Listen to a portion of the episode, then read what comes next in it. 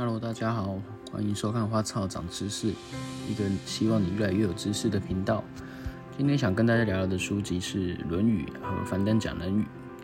《论语》基本上是记录孔子和他广大学生们说过的话。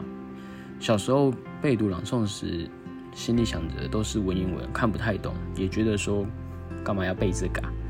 但长大后重新解读及樊老师的这本书后，发现《论语》其实。和卖小奶茶一样，离我们这么近。樊老师透过直白的方式来诠释《论语》，发现《论语》对我们现代生活还是有很多地方可以运用及思考的部分。或许这也是为什么《论语》可以流芳百世的原因了吧。好，那我们进入呃第一句：“学而第一。”子曰：“学而时习之，不亦说乎？有朋自远方来。”不亦乐乎？人不知而不愠，不亦君子乎？直白一点的翻译，人经常学习知识并反复练习，不是很棒的事吗？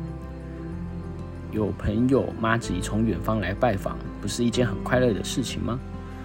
别人不认识自己，不了解自己，也不会生气，不也是君子的表现吗？我们先来看第一句。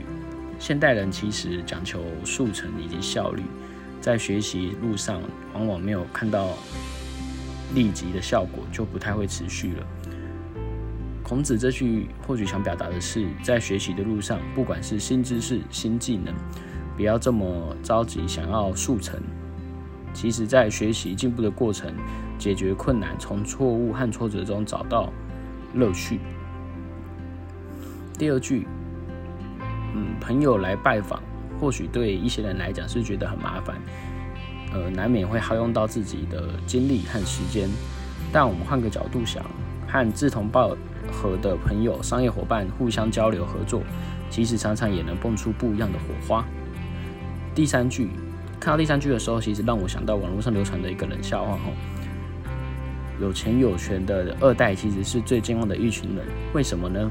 因为他们常常会对人家说：“你知道我爸是谁吗？”OK，那其实现代人常常呃需要透过自己的一些名声或者是外在的一些呃权力、金钱来衡量自身的价值。